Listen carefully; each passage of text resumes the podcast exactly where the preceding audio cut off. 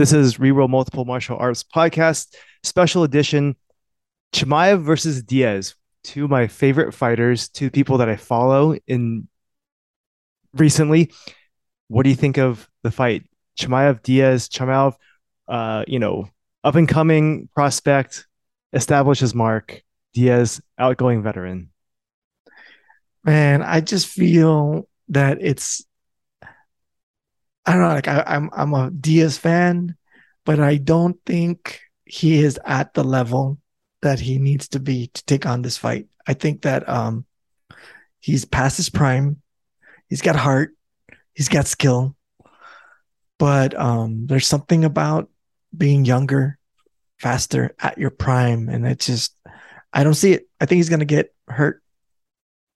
Do you you know, yeah, some somebody brought this up um that are people going to tune in and watch Nate Diaz basically get beat up? I mean, I'm I'm rooting for Diaz because uh, a little bit of nostalgia, you know, like dude, he's been a, in the fight game for so long. I love his his uh personality. and uh Chimaev, I mean, dude, respect to Chimaev, you know, he he says he, you know, respects Nate as a legend, but hey, he's gonna have to do what he has to do. Um I think that's really what everyone's gonna. Okay, so there's a group of us that have followed Diaz uh, for years, and and his brother. I mean, they. I, I want to give them credit as being like the crew, the pair that really put forward the foundation for what the UFC is as a sport. He's part of a, a long list of fighters that didn't make it to the stardom that is possible. Like like Usman, for example.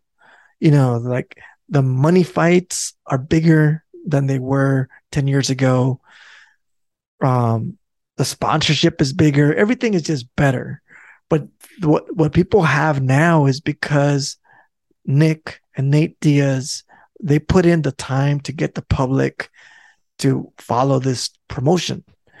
And um, so people are tuning in because of that. We're we're the fans of the the Diaz brothers of Nate.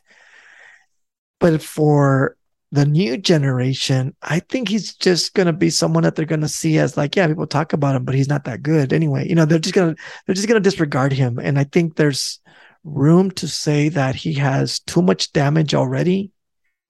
That we saw him in the in his last fights, he bleeds a lot and he's stubborn. He can take damage, but it's not good. Yeah, I think um, you know, win or lose, people are gonna love Nate, and people people love him. It's it's it's almost like yeah, the Leon Edwards fight. Yeah, Leon won, but Nate won the hearts of the crowd. Everybody just that's that's all they talked about, and so you know, I really do wish uh, Nate and you know his group the the best of luck in the future post UFC, and I hope he can make some money. You know, because I being independent business people, you know, it's uh, in the fight game, it's not easy.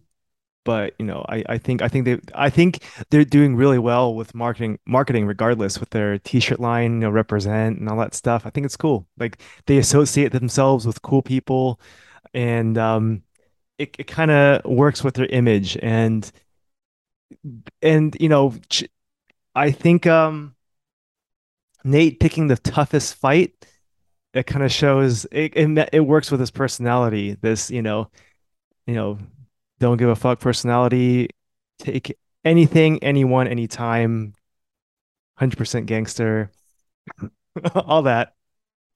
Yeah i think there's also this element of um changing of the guard. I mean, we've been seeing mm. so many of these big names just kind of like really just transition out of the sport. And uh, I don't know who else there is, but I think Nate is one of the last ones, if not the last one of that old generation. So I don't know. It's gonna be bittersweet. I'm I I want to hope for the best. I would love to see a surprise. You know, that would make my day.